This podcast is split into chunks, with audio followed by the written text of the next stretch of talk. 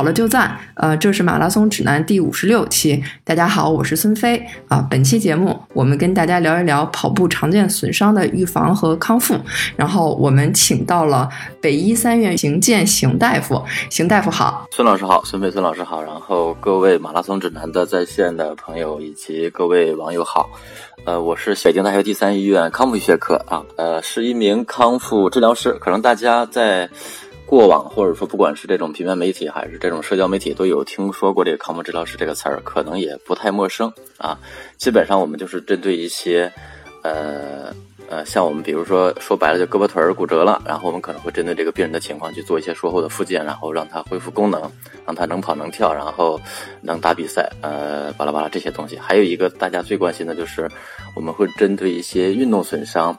啊。不管是业余的这种呃人民群众，还是说专业的运动员，我们都会针对这一块儿去做一下，呃相关的这种术后或者说术前的一个呃宣教，或者说一个预防的指导，以及术后的一个复健，让他去重新回归比赛，或者说回归这个某项自己热衷的运动。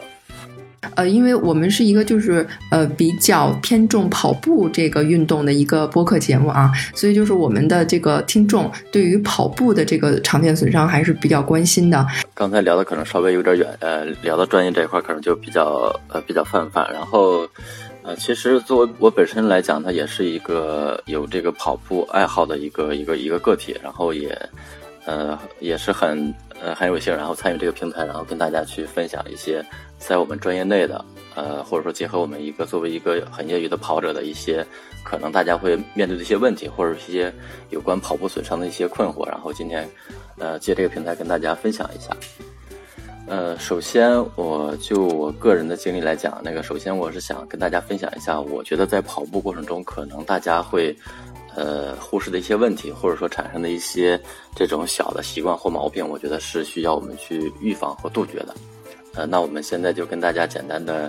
一个一个说来，呃，说一说。可能在线有一些资深跑友，可能对这些会有一定的了解，但是我觉得，呃，从我们专业医生角度来讲，可能还是想去跟大家把这些基础的东西或者一些泛泛的东西跟大家分享一下。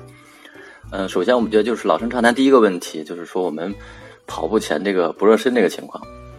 呃，就是如果说我们的这个不热身，不管是你是冬天还是夏天，如果说你很快的直接的进入这一个高强度的一个。我们像我们跑步属于一个有氧训练，如果进入这个系统的话，你的这个心血管系统还有这个呼吸系统，也就是我们的心肺这一块，其实还来不及进入状态。好，如果是在大冬天儿，你可能体温比较低，我们的这个肌肉、血液供应还有我们这个身体的柔韧性都没有达到一个很好的状态，所以说在我们这个运动中，不管是跑步或者说我们其他运动过程中，都会产生这种，比如说韧带的问题，比如说拉伤，或者说我们的肌肉。软组织突然，比如说我们一蹬地加速的时候，瞬间可能会有这种拉伤的出现，所以说我们千万不要忽略我们这种跑步之前的这种短短的，或者说十十几分钟，或者说十来分钟的这种热身活动，我们做做有效的牵拉，有效的这种把心肺能力提高上来，把我们的肌肉温度、韧带的柔韧性都呃达到一个很好的水平，然后再去出发，再去跑跑起来，这是第一个啊，我觉得是认为还是比较关键的。嗯，第二个呢，就是说我觉得。呃，这个跑步这东西会上瘾，这个东西我觉得跑友都有深有体会，尤其是刚呃跑参加到我们这个跑步阵营的一些跑友，呃跑特别兴奋，跑起来。如果一般你是刚刚开始跑，这个我觉得千万不要这个一时兴起，就是嗨跑起来就跑的呃无拘无束。比如说这个今天跑五公里，明天我飙到六公里，或者明天飙到十公里。呃，因为这个跑步之后会让大家这个兴奋，这有这个兴奋的神经递质也会释放增加，会让你有新快感，这个东西会会让你比较嗨，所以说你会可能会陷入这种比较嗨的状态一段时间。会，如果说你这样跑的比较快，突然比较猛，然后你这个身体负荷特别大，你这身体肯定是吃不消的。所以说，我们尤其是初跑者来说，我觉得早期一定要结合你自己的，比如身高、体重、你的原始的肌肉力量，还有你的平时的一个运动习惯，然后一定要合理安排自己这个运动。就是我们个人建议，或者说从一些文献数据来讲，就是遵循我们这个每周的训练量，就是这个增幅大概在你这个百分之五到百分之十左右，应该还是相对比较安全的。这是有关呃跑最开始跑跑步这个问题，跑太快。呃，再一个就是有关这个喝水的问题，我觉得这个也是有必要跟大家聊一聊。就是我觉得饮水这个事儿要结合我们的这个天气，还有你的跑步的总的时间，还有你的跑量来综合去考虑和权衡。嗯，比如说我们运动这个前中后其实都是要适当补水的。如果说你的一般，你大概这个跑步半小时，我觉得这个跑前补水有个二百到三百毫升其实就够了啊，因为这个时间相对比较短。呃，二半小时内可以搞定的慢跑，应该是基本上是不用太补水的。如果说，但是你这个天气比较炎热，呃，温度在三十度以上，比如相对湿度比较大，比如说我们在北京这个桑拿天儿，就是夏天会很难受，而且这种天气，呃，也时间比较长。如果是这种天气，你跑前补水其实就非常有必要。呃，另外呢，就是说我们在这个运动中也要积极补水，呃，否则如果说我们运动量过大，这个跑的时间过长，就会容易出现这个身体脱水的情况。呃，需要注意的原则，我觉得就是在呃补水中，我们要注意这个小口喝，多次喝，千万不能就是说一口气来半瓶或者来个二三百毫升，啊，这样不好，还是注意就是小口，就是轻轻的抿一口或者来一小口就 OK 了。啊，另一个需要的注意的问题就是说，我们这个跑步结束之后，可能那会儿是这个比较干、比较口渴，呃，切记这会儿不要这种大口的狂饮，这样会给我们这个短期内血液系统以及这个消化系统，特别是给我们的心脏会增加这种很大的一个负担，而且，呃，严重了可能在我们专业上可能会产生这种水中毒，就是感觉肚子胀，然后头头晕、恶心啊，这很不舒服。另外一个就是，如果说你一次跑步超过大概一个小时以上，这个就会建议你在运动过程中会适当饮一些运动的功能饮料啊。这个现在市面上也很多，大家可以根据自己的口味，还有根据一些呃其他的情况，可以去适当的去购买都可以。在第四个谈到的问题就是，可能我们的女性跑友或者说一些。呃，女性的这个呃妹妹们可能是比较关注，就是夏天跑步还是要注意防晒的啊。这个具体的防晒，我觉得女孩子这一块我就不去太细讲了。就是男孩子可能会糙一点，但是我们的这个漂亮姑娘还是要注意防晒，戴个帽子啊，涂点防晒霜啊。呃，夏天穿好这种皮肤风衣，这个东西，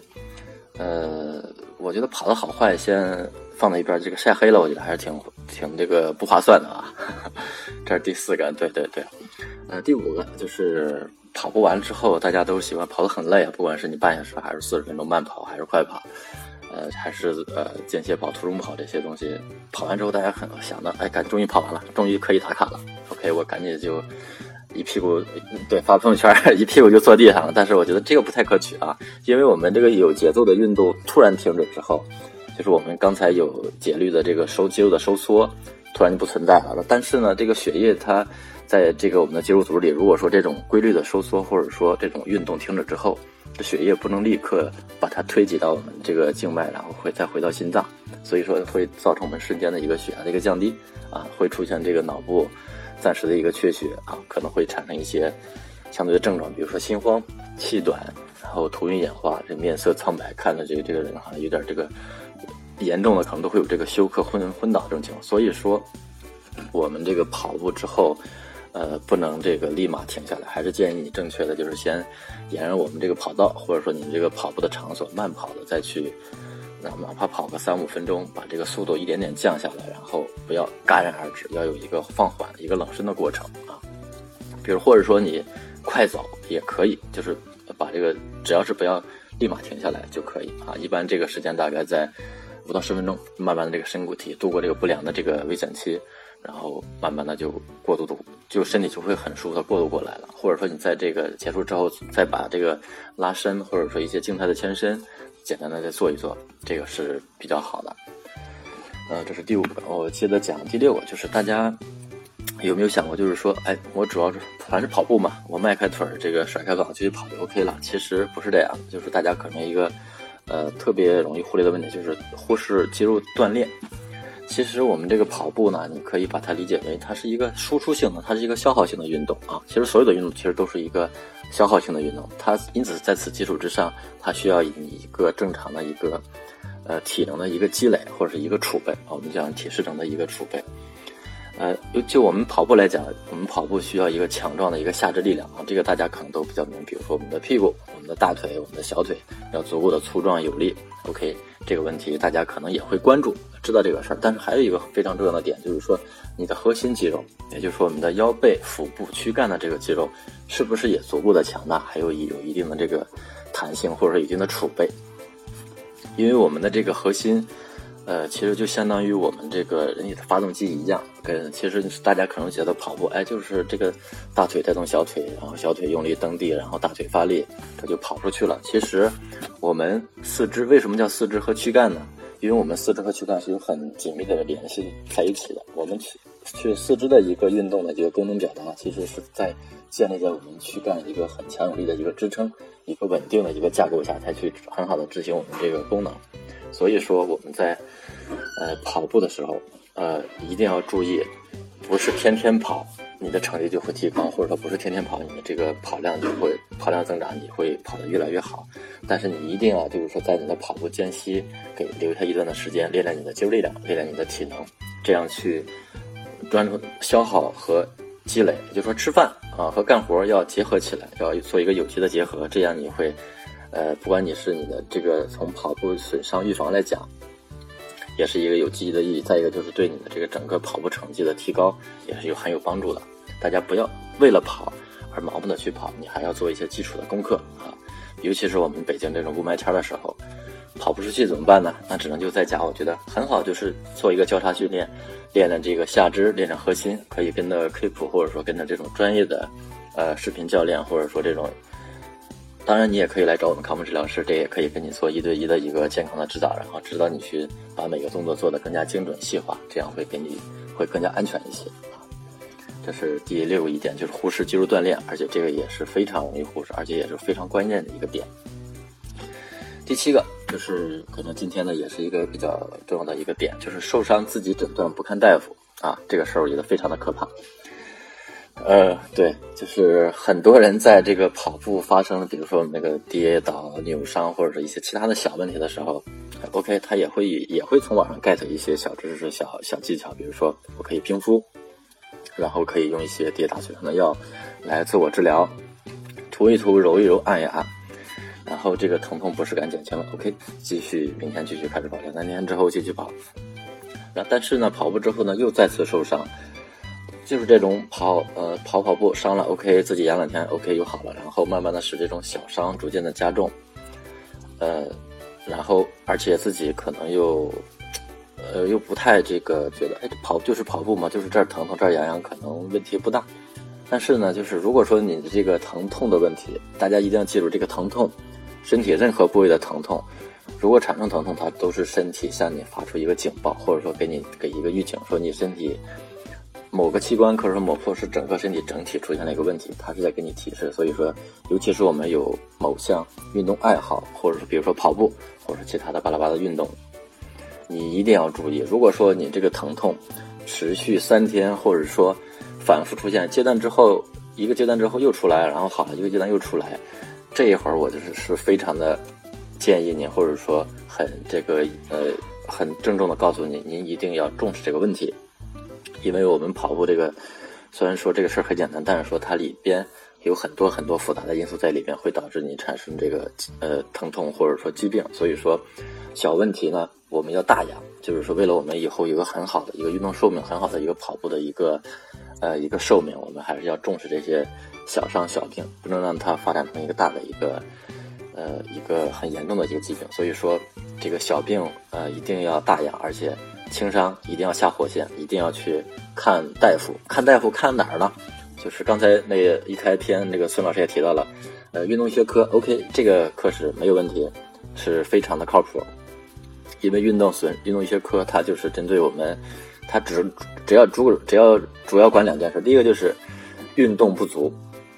就是我们要做一个大的一个。干预就是要知道你如何运动，会给你定一些指标，让你去如何运动，达到你的正常一个需要量，就像我们吃饭一样，你要吃多少，而且还吃了不长胖。OK，这是运动学科第一件事，就是运动指导你的运动不足。第二就是治疗你的运动过度，因为运动过度就会损伤嘛。所以说这个科室去找他看病没有问题。如果说你的当地没有运动学科，那你就退而求其次去找骨科看一看，去找骨科看一看。如果说这两个科室，呃。一般现在这个一般的地方这两科是应该都有啊。如果说没有，那你现在我们国家从一个呃政策层面上讲，就是要求二级医院其实都要有康复学科啊。所以说，那最后是我们康复学科来给你保底。如果说你有这些小病、小小疼、小痒的地方，建议你去康复学科啊。虽然说我们科呃。不能说包治百病，但是说你一般的运动的相关的运动损伤的问题，来我们科应该是一个非常正确的一个选择啊。不管是它是中医的传统推拿按摩、针灸、呃拔罐啊、火疗，还是这个肯定是能帮上你一点啊。尤其是如果说您有幸在北京，当然你可以来北医三院来找我们，这个就会更加的专业。所以说这是没问题，一定要有问题一定要看医生。这个是尤其是现在我们这个呃健康中国二零三零的健康计划。鼓励大家去运动，但是运动有风险，是把双刃剑。所以说损伤之后一定要找专业的医生、专业的人去给你治病、看病，然后治疗，然后让你重新回到你的热爱的这个跑步的这个这件事上来。基本上就是跑者受伤都会那个不太会选择去医院，然后就是自己忍着，问问旁边有经验的跑友。但是像就像您说的，就是什么样的情况下，就是你其实应该去医院了。这个问题其实也特别的呃接地气儿，然后啊，其实刚才我在前面也说了，可能这个稍微比较快，可能大家没注意，就是如果说你某一个症状，呃，持续了三天，一般我们三天算是一个急性期，一个伤病的急性期。如果说持续了三天，这个疼痛，比如说肿胀或者摸着这个地方还热乎乎的，它还没有下去，我建议你这个就是还是要起码你这个运动就要停止了，不能再跑了。呃，然后我建议你还是要找抽时间。去，虽然说我们大家时间都很宝贵，还是要看一次医生。我觉得这个看的医生，虽然说你挂号很费劲，或者说不舒服，呃，我觉得，但是这个东西看了看了病之后，你确诊之后，你这个问题是大是小，然后到底是什么问题，我觉得你自己心里有数，啊，这样我觉得是比较靠谱的。虽然说我们去咨询跑团、咨询资深跑友，但是他只是，呃，有个人的一些经验，而且在尤其是在医学上来讲，个人的经验其实没有这种横向的。参考价值，而且非常不建议大家去参考这种横向的这种经验来去去做治疗，做做，尤其是做自我治疗，这个非常的危险。再一个就是，如果说你同一个地方，这同一种问题反复出现，而且阶段性的出现，比如说你跑量一上你就出了就出来了，然后跑着跑着，比如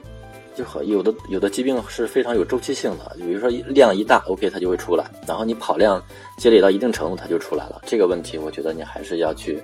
呃，看一看是不是你的这个跑步强度的这个增加的不对，或者说你的是不是你本身你的这个结构就有问题？如果说，假如说我们这一个人，尤其一个女性跑友，如果她是一个很明显的这种一个 X 型腿，比如跑就是我们说的这个两个大腿和小腿之间那个角度，呃，相对来说外撇的比较严重，我们临床上可能定义为 X 型腿。如果说是你本身有结构性的问题，你这个跑病跑步。它肯定是会出问题，而且只是这个发病时间早晚的问题，跟你这个跑量是有息息相关的。如果说你存在这种结构性的问题，你这个伤病肯定是一种必然。所以说，如果说你是同一个地方同一个问题反复的出现，这个你是一定要到医院去看一看，因为这个问题相对是比较固定，而且是有周期性的呈现，所以说还是要去看一看。再一个就是。呃，我们很关键的几个地方，比如说我们的膝关节和我们的跟腱，比如说我们的髌腱，如果说是感觉这些问题，尤其是膝关节啊，如果说你感觉很不舒服、很不爽，这些问题周期的出现，也是建议你去一定要看医生，因为这些地方是我们的一个跑步的枢纽哈，呃，一个上承下达的一个关系，所以说还是这种关键部件如果出了问题，一定要去就医，一定要去看看医生，明确一下你的问题所在。我再问一个问题啊，就是刚才说到女生跑步，就是好多人问，就是呃，就是例假期间能跑步吗？呃，虽然研究的不多，但是我们从这个我们人体的发育，还是说我们的这个生理角度来讲，我觉得从最初，因为每呃可能每个人的不一样，每个人早期可能会呃月经期间可能会同时伴有这种痛经，所以说。嗯，他有时候待着都很难受了。如果说你再让他去跑步，他肯定不爽。而这个我觉得有个体个体化。如果说你的这个没有这个一些，比如说跟这个月经的伴伴行这种情况，比如说这种痛经或者其他的不舒服，我觉得还是要把这个，尤其是月经的头两天或三天，这个时间过了之后，呃，您可以后期做一些，呃，我觉得不一定非得跑，可以做一些这种室内的瑜伽或者一些小的一些力量训练，我觉得这也是 OK 的。呃，跑步呢，我觉得呃慢跑应该也是可以的，但是这种强上强度的肯定不建议跑啊。而且我觉得这跑步的这个时间，你最好是把它还是放到你这个呃月经周期的后半段，比如说呃后三天，然后逐渐随着你这个呃。呃，月经的排出量减少之后，我觉得再去慢慢的去参加这个运动是会好一些。不要就是去迎难而上，或者说，其实你退一步讲，其实你这个人体，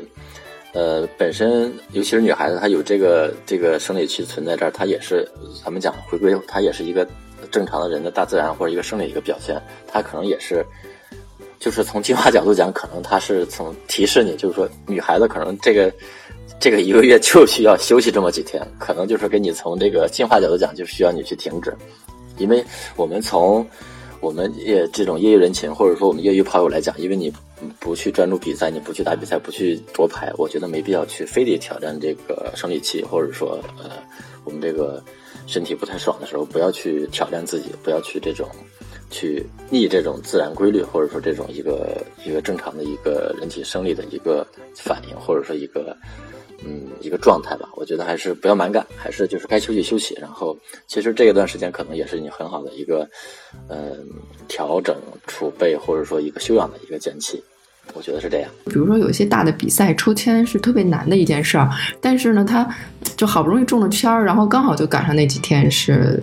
那个例假，然后那您觉得像这种情况能去就是参赛吗？还是说就因为那个就是？我身边有很多朋友，他特别严肃，就是对于跑步这件事儿，然后他会为了就是，比如说就保证这个比赛会在就是事先看到说刚好赶上，就会吃这个避孕药，然后把这个周期错开。您觉得这种做法可取吗？首先就是从我个人角度来讲，呃，我是不建议、不推荐这种比赛，这种这种要把逆我们自己的一个生自然规律去。去达到某一个运动追求或者一个运动表现，我觉得这个，呃，不建议。对，没没，真的是没必要，真的没必要。因为你把这个，不管你 PB 发的再好，我觉得它只是一时的。因为我们要做的是一个整体的一个，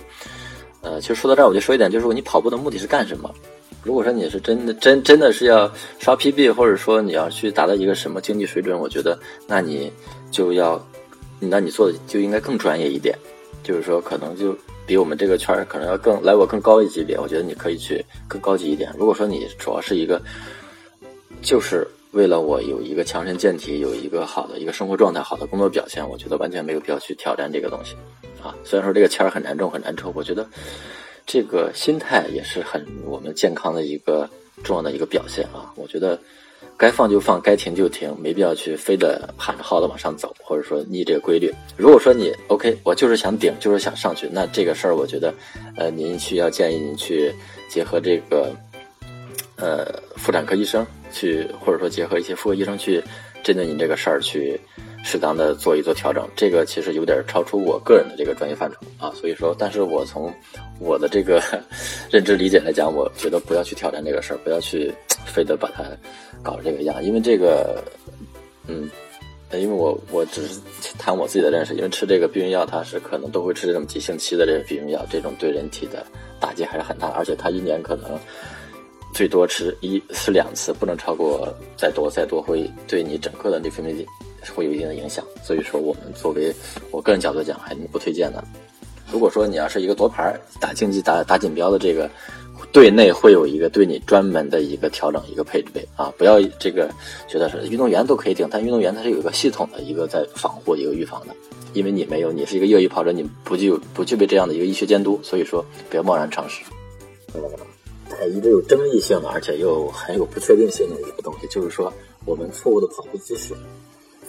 呃，或者说呃，咱再往里边讲，就是说，嗯。不管你是前倾跑啊，前倾跑，比如说我们都跑的都这个头的都要埋到地上去了，这个肯定不推荐。然后再一个，就比如说我们后倾啊，后倾我们可能比较专业，的，大家都是坐着跑啊，这个其实还是都比较属于错误的跑步姿势的。呃，这些呢就是不会不建议大家，如果如果大家跑起来的时候，呃，基本上呢，呃，不管是你前倾和后倾，这两个都是不可取的啊。再有一个问题就是说。到底是这个前脚前脚掌着地，还是这个足跟着地，还是或者说是这个呃足中部着地啊？这个从我们呃专业角度讲，然后去分析，其实不管是这个脚跟儿还有脚掌着地，呃，其实都不免避不会避免我们这个地面的一个呃一个冲一个地面反作用力的一个冲击力啊。呃，如果说我们单纯的就是说。呃，你是这个前脚掌着地的话，如果前脚掌着地的话，你这个我们的小腿跟腱啊，或者说我们的足底筋膜，因为我们可以大家想一想，如果说你用前脚掌着地的话，你的整个体重，你的这个缓冲其实都是由我们的这个小腿三头肌，也就是小腿小腿肚子后边的肌肉，还有我们的足底腱膜，去一点点的去承受去去缓冲，所以说这个对小腿的一个冲击是比较大的。所以说，呃，不管是这这是这是我们刚才说是脚掌着地。如果说你是，呃，脚跟着地呢，其实我们会从呃一些生物力学一些研究发现，当你脚跟触地的时候，我们会发现，你当你第一次触地的时候，你发现有第一个地面反作用力的冲击，就是我们脚跟接接触地面的一刹那，然后瞬间会有一个第二次的一个地面反作用力的一个冲击。这是怎么来的？就是说我，当我们脚跟着地之后，慢慢的又过渡到前脚掌一个着地，然后蹬地离开。这会有两个，从我们图形上看，就相当于是有两个冲击点啊。这个文献中都会有提到。这两个冲击点呢，其实第一个是一个被动被动着地，比如说我们脚地脚脚跟一着地一刹那，它是一个被动的一个支撑，一个反作用力产生。第二个呢，就是说我们主动去蹬地离开，然后过渡到脚尖蹬地发力扒地的时候，这是第二个呃一个冲击高峰。所以说，呃，脚跟着地有两个冲击高峰。呃，相比刚才我们这个脚掌着地呢，其实这俩呢都没有什么，就是说你优于我，我优于你，其实这俩都会有冲击。所以说，有的研究会发现，其实不管是脚跟还是脚掌，这个都是可以的。一个是这个是要结合个人的一个习惯，还有你的这个跑步的这个呃目标，这个是来定的。这这俩其实没有完绝对的正确和错误，所以说大家不要再纠结这个事儿。然后我们后期就是有一些研究会发现。呃，其实不管是脚前脚掌还是这个脚跟着地，都会发生一些，比如说我们跟腱炎呀、足底筋膜炎、肌腱炎啊，都会产生这些问题啊。其实关键问题不在这儿，关键问题主要是在我们这个跑步，我们这个着地点与我们身体重心的关系。呃，基本上我们也就是说，当你着地这个点，也就是说支撑这个点，如果说是在你这个身体重心下边，也就是说，如果说我们在我们这个屁股下边啊，说简单一点，就是如果说一个着地点正好你着地的刹那间。你这个屁股就是在这个着地点的正上方，OK，其实你这个着地就是一个很好的一个着地方式，啊，就是如果说怎么去在跑步中达到这个，呃，我们正好我们的这个身体重心在我们这个着地点之上呢，就是有的专家去通过一些测算，然后会给我们一个答案，就是说，一般我们推荐每分钟大概是在一百八到一百九十度、一百九十步的这一个步频，啊，就是这个步频去跑的话，这个你的身体重心会自然而然的。会在这个，呃，会在这个这个我们的这个着地点之上，而且这这会儿呢，其实就是因为大家会发现，如果说你的重心正好是在你那个着地点上方的话，你会发现，不管从你的髋关节，还是膝关节，还是踝关节，它都会有一个相当的弯曲，相当于是三个关节一块儿去承担这个地面的一个反作用力，相当于是三个弓状的一个结构去缓冲这个。我们在脚掌或者说我们的脚跟着地之后产生这种地面反作用力，所以三个地方去一共去承担这个反作用力，而且会形成一个有效的缓冲。所以说这会儿对我们人体整体的一个冲击是非常的一个小的。所以说这个，呃，所以说不要纠结脚掌还是脚跟，我们要纠结的问题就是说你的跑步的着着地点还有你的重心的位置关系啊。因为我刚才也讲了，就是说如果说你是以每分钟一百八到一百九十一个步频去跑步的话，大概我们的这个。着地点和重心基本是在一条竖线上啊，基本在一条竖线上，这样是相对比较安全的。OK，这是我们相关的一个跑姿的与我们跑步损伤的一个相关性啊。OK，这是这一点，然后其他的可能就大家很常规的问题，比如说，呃，我们这个跑步的场地，一般我们肯定会这种，呃，橡胶场地或者说操场，肯定要比柏油路要强啊，这种平整的地方肯定要比这种坑洼的地方要强啊。还有再一个就是说，我们呃既往的这个受伤史，这个也不能忽视，这个问题也非常的重要。呃，这些问题要综合的考虑。比如说你的这个，还有你的这个衣服、鞋子是不是合身，是不是合脚，这些都跟我们的这个运动有很大的运动表现有很大的这个相关性。呃，也是我们产生一个损伤的原因。当然，这些点可能大家都会去，呃，会关注、会去考虑，这个可能不是特别的重点。然后我们接着，呃。再把我们刚才讲的，比如说我们为什么会损伤这件事儿，跟大家往细的说一说。嗯，刚才我们之前讲的就是跑步为什么会伤，第一个重要的点就是说，呃，过度负荷或者说过度使用，然后我们术语叫 overuse，就是说使用太多了。它这个体现在两方面，第一个方面就是说，我们短期内跑得很快，或者说很长距离，像刚才讲的就是一些初跑者。啊，或者是一些疯狂的减肥的朋友啊，表现的一般，这些都是急性损伤啊。比如说，他疯跑一两周之后，OK 不行了，胳膊呃腿也疼了，脚也疼了，然后 OK 这是一个急性损伤的表现。另一类人呢，就是说，哎 OK 他长期在一定强度跑，比如说我们这个每每天的跑量他都在这个十公里或者说十五公里，而且这样一直跑，中间也没有休息，这样就是他会一个呃肌劳冲击，表现的是一个慢性损伤。啊，大概就是损伤，主要是这两类。因此呢，对于这个过度负荷这一块，我们还是其实是可防可治的。呃，可以从这个呃跑步频率，比如说我们这个呃是跑跑二休一，还是跑三休一，还是这个呃不管是跑一休一，这个我觉得首先还是要休息，休息是必然的啊，不要去整天去刷跑刷这个跑量。第二就是跑步强度，就是说你你的这个每天之间或者是每周之间，你这个跑步强度一定要。变化不要太快，这个斜率不要上的太快，呃，不要去贸然的增加增加太多，因为之前刚才讲了，就是大家，呃，每周或者说每一段时间的跑量增加大概在百分之五到百分之十是相对合理的。另外一个很关键的点就是说，呃，一定要不要忽视我们的体重控制啊，因为你这个带着这个大肚腩去跑，你这等同就相当于已经增加了这个训练的负荷了啊。你是一百二十公斤，你一百二十斤和一个。一百五斤的跑步，你肯定就是不一样的。你比别人多带了三十，呃，多带了这三十斤，所以说你带了个额外的负担去跑步，这本身就是一件很很危险或者说很恐怖的一件事儿。所以说你要励志跑步啊，首先要控制好你的体重啊。如果说你体重非常的大，还不建议你立马跑起来，还是需要通过其他的方式先把体重控制在相对稳定的一个或安全的一个区间之后再去跑步啊。这是第一点。第二就是我们。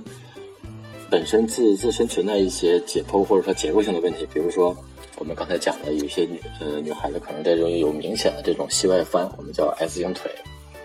或者说有一些呃经常踢球的男孩子，或者说也有一些女孩子也有这种膝内翻，我们讲 O 型腿，就是说他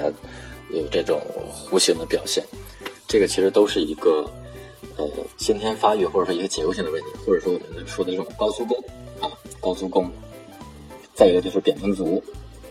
这些因素，因为都是一般都是先天性存在的，就是它的有一些干预效果是非常有限的，所以说它不是通过一些医疗手段来改善、改善或者说纠正的。所以说这些问题，如果说，所以为什么也刚才跟大家说，如果说你是同一个地方同一个问题反复出现，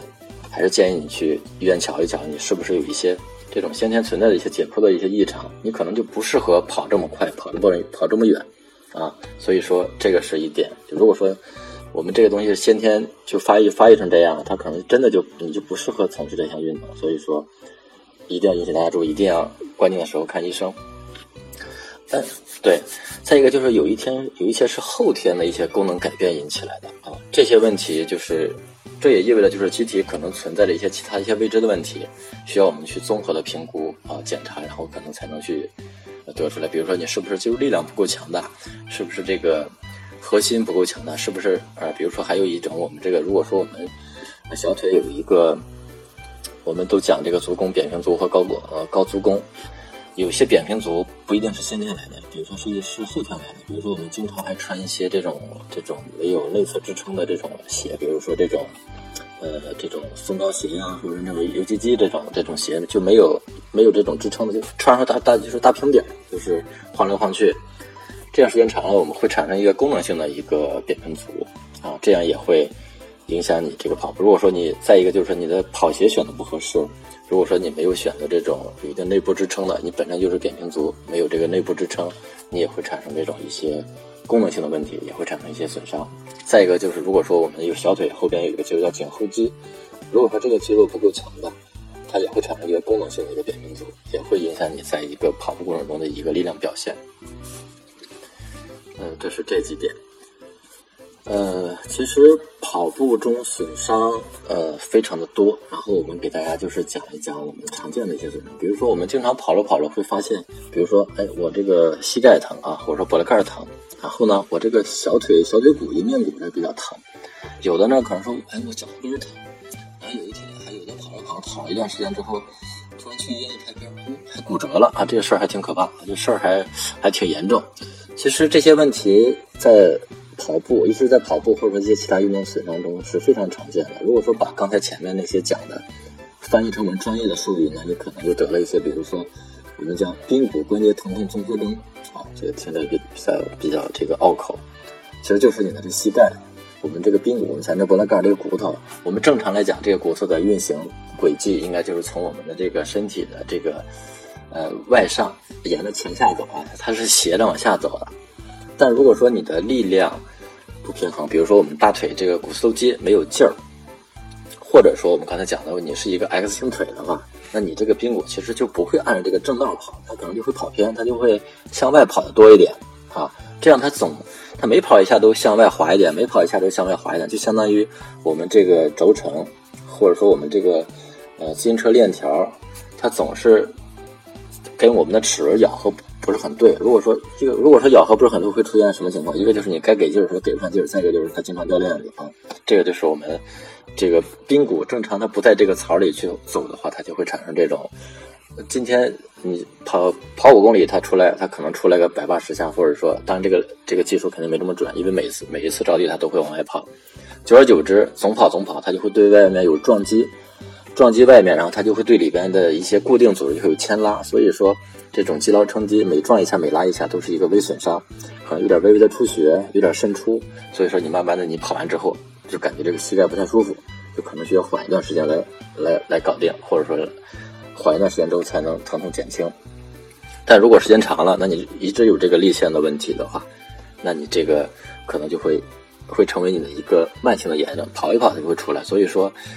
这个问题就需要去你去找你的专业医生看一看，是不是有这些方面的问题啊？这些问题也会通过一些我们专业的呃一些训练。如果说你是一些立线的问题，如果说肌肉力量不好，OK，我们可以强调，比如说我们练练股四头肌的内侧头，把它练起来，相当于里边加了根绳子，把这个骨头给拽进来了，它就会沿着你这个槽里来运动。OK，这是一个解决办法。再就是我们现在经常大家看到这种各种贴布啊，肌肉呃肌肉。内效贴或者说是这种肌肉功能贴，OK，这个也是一个解决的一个问题的办法。当然，这个问题它只是会，呃，它只是给你贴到肌肉表面，会给你一个感觉的一个被动的刺激啊。但是从源头上讲，你还是要，如果说是立项的问题，还是要通过肌肉力量训练，然后适当的一些脚型来改善我们这个问题啊。这是第一个，就是髌骨关节疼痛综合征，就是你脖子盖疼啊。还有可能会有一些。呃，其他的问题也是集中在你这个膝盖，比如说我那个髌腱炎，就是我们所说的这个这个髌骨下边这个这个大筋啊，连着这个里下边那个胫骨，就从我们专业来讲，就髌腱就是呃这一小条，就是我们说白了讲，就是我们吃烤串这个板筋啊，这个板筋，这个髌腱其实就髌腱其实和这个呃跟腱呃不太一样啊，我们可以把这个跟腱理解为这个。呃，肉筋吧，它俩还是有区别的啊，有一定的区别。对，把这个髌腱理解为板筋，我觉得还是比较好，因为它这个就是这扁扁的一束，然后作为一个呃髌骨和这个胫骨之间的一个连接，去一发力把这个胫骨带起来。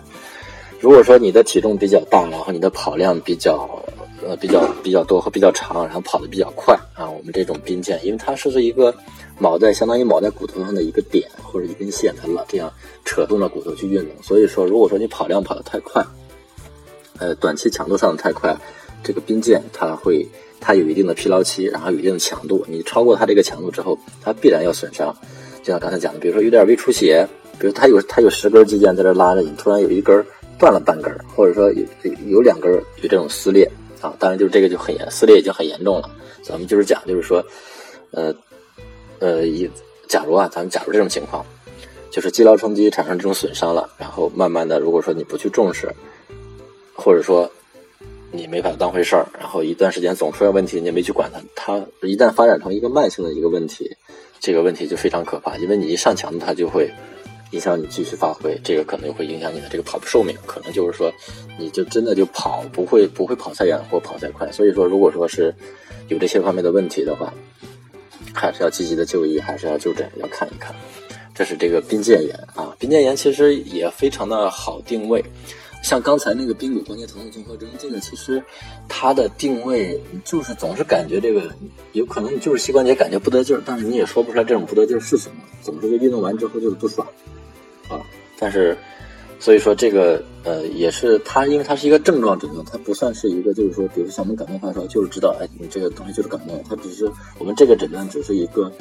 根据你的表现的症状，然后去反推你可能是得了这个这个疾病啊，这还不太一样。但我如果说髌腱炎呢，这个其实是非常好定位，一般就是要么是在你这个，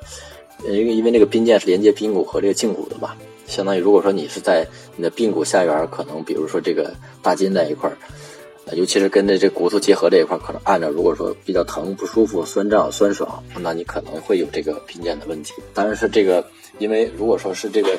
膝盖周围这个疼，其实这个疾病有百八十种，很多啊。当然，如果说我们就跑步来讲，你可以就是说可以是这个，一般都会是这种。一些肌腱的一些末端病啊，就是说它在连接两个骨头之间这一块，就是交点这一块会有一些问题啊。如果说你是按着这个肌腱，就正好在这个板筋中间这一段可能会疼不舒服，那你就要非常的呃要要引起重视啊。这个有可能是髌腱本身的问题，有可能是髌腱后边的一些滑囊啊，就是说我们在板筋下边的产生这种筋疙瘩，就是说这种筋头巴掌这些东西，这些东西发炎了也会。呃，连带这些问题产生产生这种炎症，啊，这是髌腱炎。再一个就是我们大家可能都跑步，跑者可能都听说，呃，这个呃髂胫束综合征啊，这个可能是大家有看有的提问也会说这个事儿。呃，这个髂胫束综合征呢，其实髂胫束也把它理解为钣筋是没有问题的啊。就是因为它是从我们这个大腿，就是我们胯骨轴、髋关节这一块，它是从这个，它本身是从上面是一个肌肉叫阔筋膜张肌，慢慢的这个肌肉慢慢的向下缩小，然后变窄，然后延伸成延伸成我们这个髂胫束，然后慢慢的变成这种，呃，变成板筋，从肉然后变成板筋，然后慢慢的跨过我们这个膝关节，然后再止于我们这个胫骨这一块。其实它是，呃，相当于是跨了这个我们这个两个关节啊。相当于是它是我们大腿外侧的一个呃固定和保护装置，它正好跨过我们这个呃膝关节这个。其实我们像不管你去自己摸一下你这个膝盖弯曲打弯伸直的时候，你会发现这个膝盖这个我们叫股呃股骨髁啊，比如说股骨上面两个小疙瘩，它会来回动，而且你这个髂胫束呢就会在这个股骨髁上，相当于嗯相当于我们跳跳大绳一样的。比如说你每次你就是。大家跳绳都知道，这个绳可能会跟那个地擦擦这种摩擦，这个其实就是非常很形象，就是就是髂胫束其实就是这样，它就会你每跑一下，每一次屈伸膝关节，你这个髂胫束都会跟你这个股骨髁产生这种摩擦啊。如果说你跑，还有一个就是非常典型的这个疾病体现在这种自行车运动员上，因为他反复的蹬车蹬车，反复屈伸，它这个点就会产生一种磨损。你想一想，一个是钣筋，一个是骨头啊，虽然说你。说的很直接，但这两个之间肯定会有一些，比如说我们这种筋头板爪东西在里头，这种做内衬啊，做支撑。那虽然说不是直接摩擦，但是说时间久了，你这个一反反正不管是一件事儿，或者说一个损伤，你要达定达到一定的这种量级，或者说这种程度、这种强度，它都会引起病变。要么是这个周围的这种，比如说我们刚才讲这种筋头板爪的东西产生变变化，它产生炎症了。OK。如果说你长久你在这种炎症下，比如它会有渗出，它会有这个积液渗出，你这种髂胫束在里边被这种炎症的液体包裹着或泡着，它也会不舒服。如果说再一个就你磨的比较狠，你本身把这个髂胫束磨坏了啊，比如说把它磨，我们比如说它有十根，你可能磨磨磨坏了一根半啊，这个其实都是很不得了的事儿，所以说它会也会产生症状。啊，这个是髂胫束的问题，然后再就是这个，比如说我们这个小腿。小腿这个迎面骨这块疼，一般这个大大家经历这种长跑或者说一个马拉松下来之后，都会有这个问题。好，我们接下来讲这个呃颈骨痛。这个痛一个是体现了两方面，一个就本身颈骨的这种因为落地支撑产生这种一个缓冲骨一个骨膜的一个刺激啊，骨骨膜的一个刺激。然后再一个就是说我们这个跑步过程中这个颈前肌，然后着地过程中它会有一个离心收缩，也会对这个牵拉骨膜，所以说它会每这一次着地这一下都会有个牵拉，所以说它也会产生一定的损伤。这个都是我们常非常常见，比如说在跑马之后的一些。呃，因为我们医院里也有一些专业的，就是很很很酷爱跑马的一些这个医生代表，然后他们每次跑马之后都会来看回来找我们，然后做个理疗，把这个这些疾病去给他们处理一下。OK，这是颈骨痛的问题。再一个就是这个足底筋膜炎，呃，足底筋膜炎其实也非常常见，就是尤其是在一些体重大，然后跑步强度大或跑得长、跑得快。呃的一些患者，或者说他其实更这个足底筋膜炎，它更是一个退化性疾病，它一般在这个中老年，呃，基基本上算是老年群体发病的一个高峰的一个年龄段。但是随着现在我们大家参与运动，尤其是跑步的人群增多，这个疾病趋向年轻化，因为它跑的越多，它会对我们这个足底筋膜会产生一个牵拉。像足底筋膜炎就要解决它局部的问题，也要考虑到整体的问题，所以说也要适当的牵拉我们的小腿小腿肚子后边的肌肉。再一个问题，如果说你自己搞了半天，这个问题没有下去的话，那就建议你去去就医啊。这个问题就是我可以很很很负责任的告诉告诉你，来我们康复节课就 OK 了。这个问题我们是会很好的给你解决啊。不管是你是这个轻中重，不管是早期还是晚期啊，早期有早期的办法，晚期我们有晚期的办法。早期我们可能比如说，呃，可以我们一般治疗呢，先是从。我们这个创伤角度最小的，比如可以做的超声波啊，超声波对一些血肿的吸收、炎症的吸收都有很好的治疗作用。如果说，呃，你这个发病的疾病中期或者说早期也 OK，我们可以会上一个相对是比较一一个治疗神器的东西，叫冲击波啊。这个一般的话，对于我们这种跑者人群，可能打个一到四次，或者一般这一算一个周期，其实就 OK 了。有的可能打一次就立竿见影，它立马就不疼了。然后再辅佐一些其他的训练，OK，这个问题就能解决啊。呃呃，再有如果说非常严重了，就是说可能发展的比较严重的情况下，可能也会我们有一些更更加激烈的一些治疗，比如说可以打封闭啊。但是打了封闭之后，我们可能要要对你进行更系统的治疗，就可能你这个这阶段性的跑步，你可能就得先歇一段时间，因为打了激素之后，你这个筋膜会变得相对脆弱，所以说不会让它再去跑太多。所以说这个。如果发现了这个问题，还是要及时的就医，不要让它发展的很严重了。就是说，我们跟你去做一些激烈的治疗，这个就是不太可取。可能激烈治疗之后，你可能会影响你的一个最终的一个运动表现啊。所以说，这个虽然说足底筋膜炎非常的常见，这个问题其实治疗起来也是非常的棘手的一个问题。它可能会有这个复发性啊，它不是说它只是我们对症治疗，或者说也在对因治疗，但是说它它是一个呃，可以说它不是一个治愈性的疾病，它只是一个。预防性的疾病，或者说我们对症治疗的一个疾病，这个是足底筋膜炎也是非常讨厌的。再一个就是跟腱炎，其实，呃，讲跟腱炎这一块呢，其实如果我们讲的所有的腱性的组织，它其实都在我们这个腱的周围都会有这个筋头巴爪的东西啊。就是说白了就这些讲，就是说，因为跟腱，我刚才跟大家讲，它其实它更像是一个一个肉筋，因为它更更加的粗壮啊有力啊，可以把它理解为肉筋。所以说它周围这种。因为这个肌腱它不是完全贴在骨头上，虽然说它是长在骨头上，但是说从骨头延伸之后，它会有一些沉淀，因为会有一些支撑、会去保护、一些润滑的作用，所以说它它可能会有一些呃腱下的一些滑囊，或者说有一些腱上的滑囊，它可能是一些先是滑囊的发炎，比如说它牵拉的这种撕扯，它会产生炎症，呃，产生一些释放一些水肿，然后炎症慢慢的增加，如果说不得到解决的话，它就像刚才讲的，它会。会总是泡着你一个正常的跟腱，你想想，就是相当于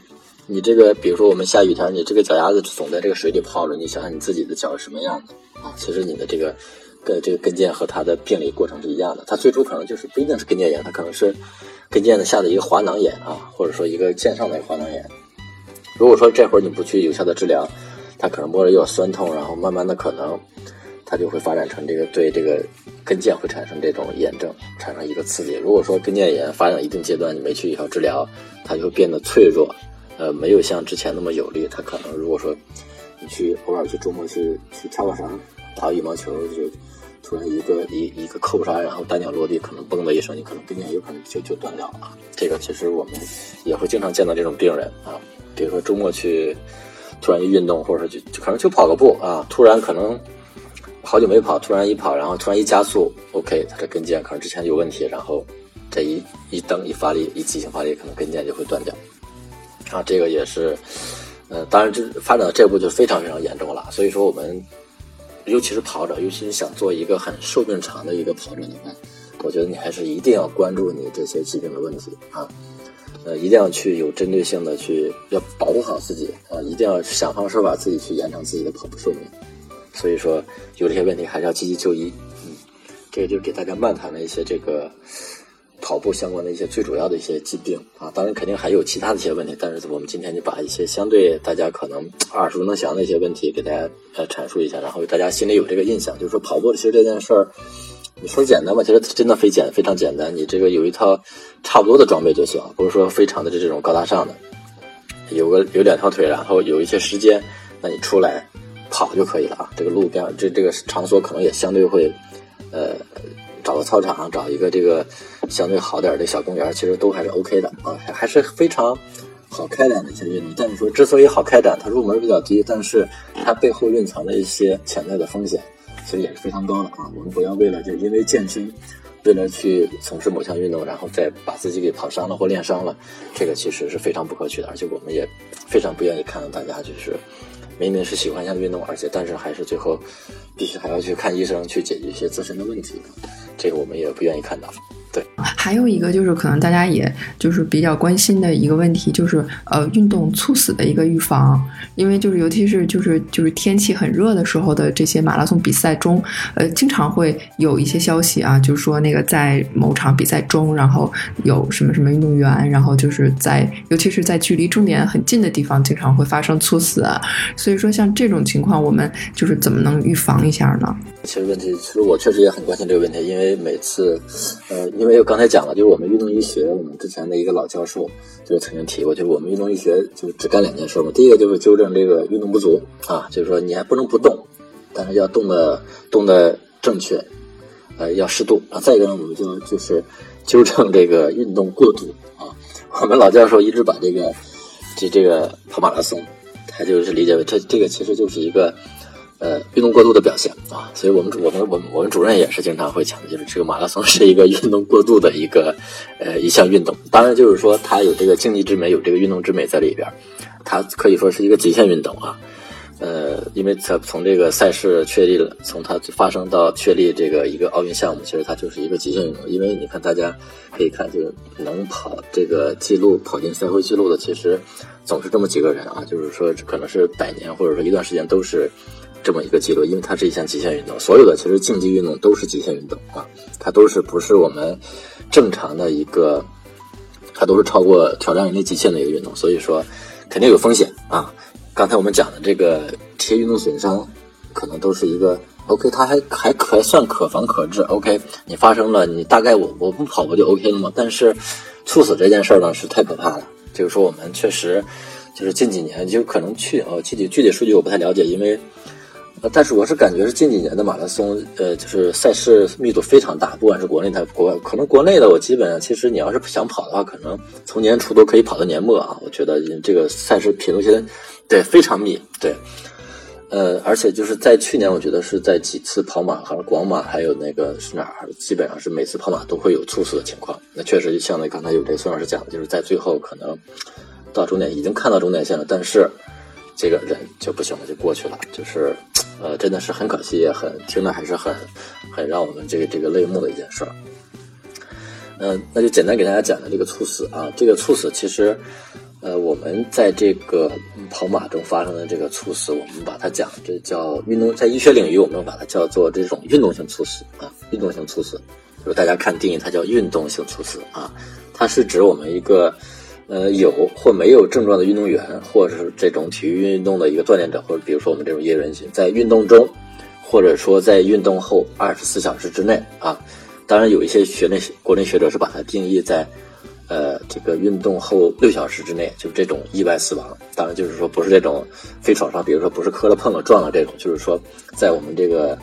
呃运动中，或者说运动后二十四小时或六小时呢，我们暂且把它就是把它理解为运动后，就因为有的人是在跑马之后，也有一些报道是在跑马之后，哎，回家也也夺牌了，也也破了 PB 了，回家，但是 OK，第二天早上没起来，那也猝死了，这个也算是运动性猝死的范畴。嗯，但我们在这个运动性猝死中，就是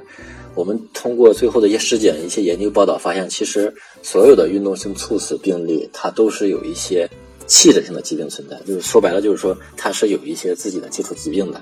啊，就是说他，呃，咱们说白了，就是说这个人本身他是有一些呃病症，比如说说他是有病的啊，就是说有些主要的原因病因在哪儿呢？就是通过一些数据表现，他是在。百分之七十到八十的一些人群是心源性的疾病啊，就是说跟我们心脏相关的疾病。呃，在第二个原因就是，比如说是一些脑源性的疾病，比如说突然发生出血呀、梗塞呀，或者说比如说我们刚才讲的夏天这种中暑啊，这是三大最常见的原因。我们刚才讲的就是最主要是心源性的疾病。什么是心源性疾病？比如说心源性疾病都包括哪些呢？一般有这两类原因。第一类就是比如说，呃，这种器质性的心脏病啊。比如说我们心脏的结构发生了病变，当然这个就是一般的体检，我们不会去查这么细，不会去做，我们去给你做做心脏或者是其他的问题，因为我们现在一些常规体检不会做那么细，所以说有一些心脏的问题可能发现不了，但是平时确实因为我们的运动可能达不到那个马拉松那么大的强度，它平时确实没有什么表现啊。比如说我们这个在这个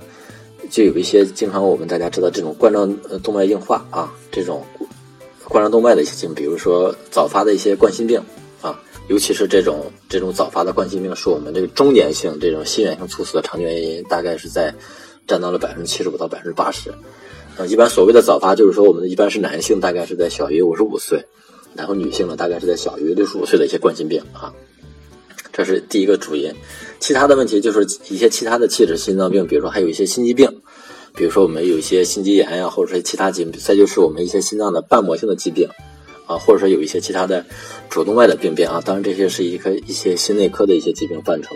这些这些人可能在一些呃中等强度运动表现下，其实他没有什么症状表现，但是一旦突破了他的这种极限啊，或者说他呃从事某一项其他的运动超过他极限，那他可能就会在这个过程中发病啊。这是第一个第一类原因。呃，第二类原因就是说是一些非器质性的心脏，就是说它本身这个气质这个这个心脏没有问题啊。但是呢，就是说他可能通过一些，呃，剧烈运动会导致了一些这种，呃，诱发一些心律失常啊，比如说这个心脏没有节律的跳动了，它可能会也会产生这种一些呃意外的一些猝死、一些死亡。这个可能就比如说跟我们这个，就是说术后这个跑完之后二十四小时之后发生死亡，这个可能有点相关性。再一个就是说。呃，不活动的人突然剧烈运动啊，这个其实跑马因为这个热情很高，大家可能他觉得平时自己身体不错啊，也没有什么系统的训练，所以说，但是他哎，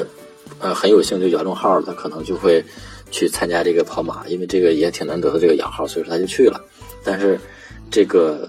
呃，因为现在可能不会有这种情况，因为现在可能这个摇号可能也会根据你的一些各赛站的一些成绩去去取舍啊。当然这个对。呃，对对对，所以这个可能是他们大概是根据这一些之前的一些既往的经验，或者说得出的一个，我觉得也，我觉得也是算相对还是比较靠谱的一个一个选拔吧。因为这个，因为因为大家有一定运动基础，还是相对会安全一些。再一个就是一些心理性的因素，比如说病人这个人的一些心情不好，抑郁呀、焦虑呀，或者说一些其他的这种，或者说比如说跑马之前突然经历了一些很大的一些事儿，比如说。呃，公司的一些这种意外的离职呀，或者说其他的，比如说突然受到，比如说诈骗呀，一些经济性的应激刺激，有很大的一个心理创伤。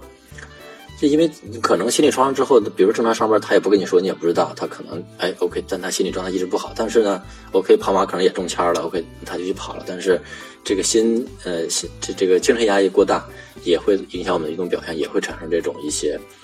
呃，最终导致一些很不好的结果，比如像刚才讲的这个猝死。一般的话，就是猝死呢，就是从这两方面原因去考虑啊，这个大概是这两点。所以说，猝死这个事儿，呃，而且有的一些这个学者就针对这个十二到三十五岁这个男女运动员猝死风险评估，呃发现，就是说体育运动，比如说一些跑步、足球等这些运动呢，与我们这个青少年和这个成人之间存这个猝死是存在一定相关性的啊，是存在相关性的。因为所以说这个就是运动本身它是有风险的，它会有一定的相关性。但是呢，就是说体育运动本身，呃，它不是一个这个增强或者说增加我们这个死亡的一个因素。所以说我们这个跑马不能背这个猝死的锅，我觉得是这样，是是这样解释来对的啊。就是说运动本身它是 OK 的，但是这个跑马导致猝死，其实这个锅是不能背的啊。它只是容易在这个。在这个运动期间，受到这个心血管疾病以及这个心律失常等诱因，从而诱发这个运动性猝死啊。所以说，呃，它是它可能是个诱发因素，但它不是一个决定因素。所以说，我们这个跑马不能背这个猝死这个锅啊。我觉得这个是大家是可以甩锅是没有问题的啊。但是呢，就是说，因为有关这个运动性猝死的预防呢，其实现在也是各国学者一个非常关注的问题。一般大家就是提出了有大概是三级的一个预防理论。当然，这是从理论层面，大概就是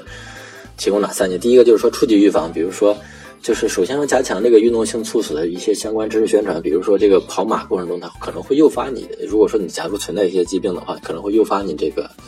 呃猝死的风险。所以说，我们可能会有一些告知书啊，这个跑马之间肯定会告知，会会有一些，但大家都会会很快的 pass 掉，比如就很快的会点同意这件事儿，然后就就不会去做这些事儿。对，所以说要重视和加强这个运动前。啊，尤其是高强度比赛，比如说马拉松的一些医学检查啊，就是这个可能呃，就是世界各地可能也做做不到位，就是就是因为现在我个人觉得现在这个大数据还有这个人工智能比较发达，我觉得，比如说我们北北马可能三十万人他中签，但是我觉得是不是有一些机构出来就给他们做一个赛前的一个医学检查，做一些包括。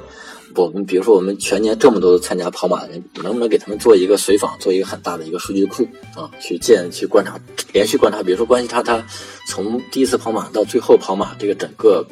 一个身体的一个监督，去获得一个大数据，然后从中我们去发现一些规律或者一些情况，能不能从中发现一些这个猝死的相关的一些指标？我觉得这个可以是我们初级预防做的一件事。我觉得这个事儿，因为随着现在人工智能还有这种大数据的一个普及，我觉得是一个。很可很，呃，很能做的一件事情。再一个就是刺激预防，就是加强运动中和运动后的一个医学监督啊，对我们运动中或后期出现一些胸闷，比如说不舒服呀，要我们及时引起我们的重视。第三个呢，就是我们要加强这个预防，就是加强现场的医务监督，比如说我们配备一些这个 AED 啊，或者说一些呃专业人员在我们的赛道保护，这个其实现在做的应该还是不错的啊。所以以上呢，就是说针对猝死给大家简单聊这么。呃呃，这几点当然肯定就是代表，只是我一一家之言，所以说，呃，还要大家去适当的去呃取舍就可以。所以说，我觉得结合以上几点，就是说跑步呢，我觉得是一个系统工程，就是希望我们大家能认真对待，然后也呃不盲目不盲从，也希望大家就是能呃享受跑步这份快乐，然后依然是能。奔跑在路上吧，我是个人是这样觉得。哎，非常感谢邢大夫啊，那个帮我们特别耐心，然后比较全面的，然后帮我们讲了一下这个跑步的这个运动损伤以及预防。然后，那如果说我们就是呃想就是找您，就是帮我们看一下这个这个病，然后应该怎么去找到您呢？呃，目前来讲，就大概可能有三个途径嘛。一个就是说，在这个新浪微博，然后大家可以关注，就是艾特北医三院运动康复治疗师邢健，然后可以去我的这个底下的这个个人的诊室去大家问诊啊。大家可以，比如说，如果说你是看了一些医院有一些诊断报告，当然这样是最好的。就是如果是想问诊，最好是能嗯把你的一些详细的诊断的病例或者一些报告，然后上传。然后如果说你是没有做诊断，呃，你只是有一些呃这种问题，因为这好多疾病的问题，它呃可能都是不太典型，或者说非常的个体化的，这个就是确实不太好去判断是哪些方面出了问题。这个可能是需要你还是需要去面诊或者去看医生啊。当然这是第一个途径。第二个就是说，如果说您是有幸在北京或者说其他地方来北京出差，呃呃有这些问题，也可以去我们这个三院康复医学科。去挂号，然后去找到我也可以。当然，就是说，还再再稍微说一点，因为咱们现在国内的康复治疗师是没有这个处方权，也就是说，我们是不出门诊的。我们的日常的这个医疗行为呢，是建立在我们这个医师呃医师呃，也就是我们的医生，医生给你看病，你要你挂我们科医生的号，然后挂了之后，医生给你相对的诊断之后，然后你可以去找我们做治疗、做评估啊，大概是这个诊疗模式。所以说，你要是去医院呢，可能需要经过这么两步：先找医生挂号看病之后，然后想做治疗、做评估，然后可以去找我。这是这件事儿。对，再一个就是第三件，就是可以大家通过这个有一个就是非常友好的一个这个互联网医疗的一个诊疗平台，叫好大夫在线。大家可以通过这个好大夫在线上面，然后搜索我的名字就可以找到，然后可以在上面去跟我相对咨询。当然可能会，呃，因为它平台设置会有一些付费，但如果说大家呃是通过那平台找的我，那个上面应该会有一个三次的免费咨询的机会。名字是哪两个字？北医三院呃运动康复治疗师。然后邢健是邢台的邢，刀剑的剑。那今天就就录到这儿吧，非常感谢，非常感谢，感谢大家收听马拉松指南。我们的节目每周三播出，也欢迎大家关注我们的社交账号，经常有福利送出。我们的微博是马拉松指南官微，官方的官，微博的微。我们的微信是马拉松指南播客，也欢迎大家关注主播的微博。我的微博是段威，喜欢阳光很好。我的微博是孙飞 runner，我的微博就是我的名字石春健，春天的春，健康的健。我们下周三见。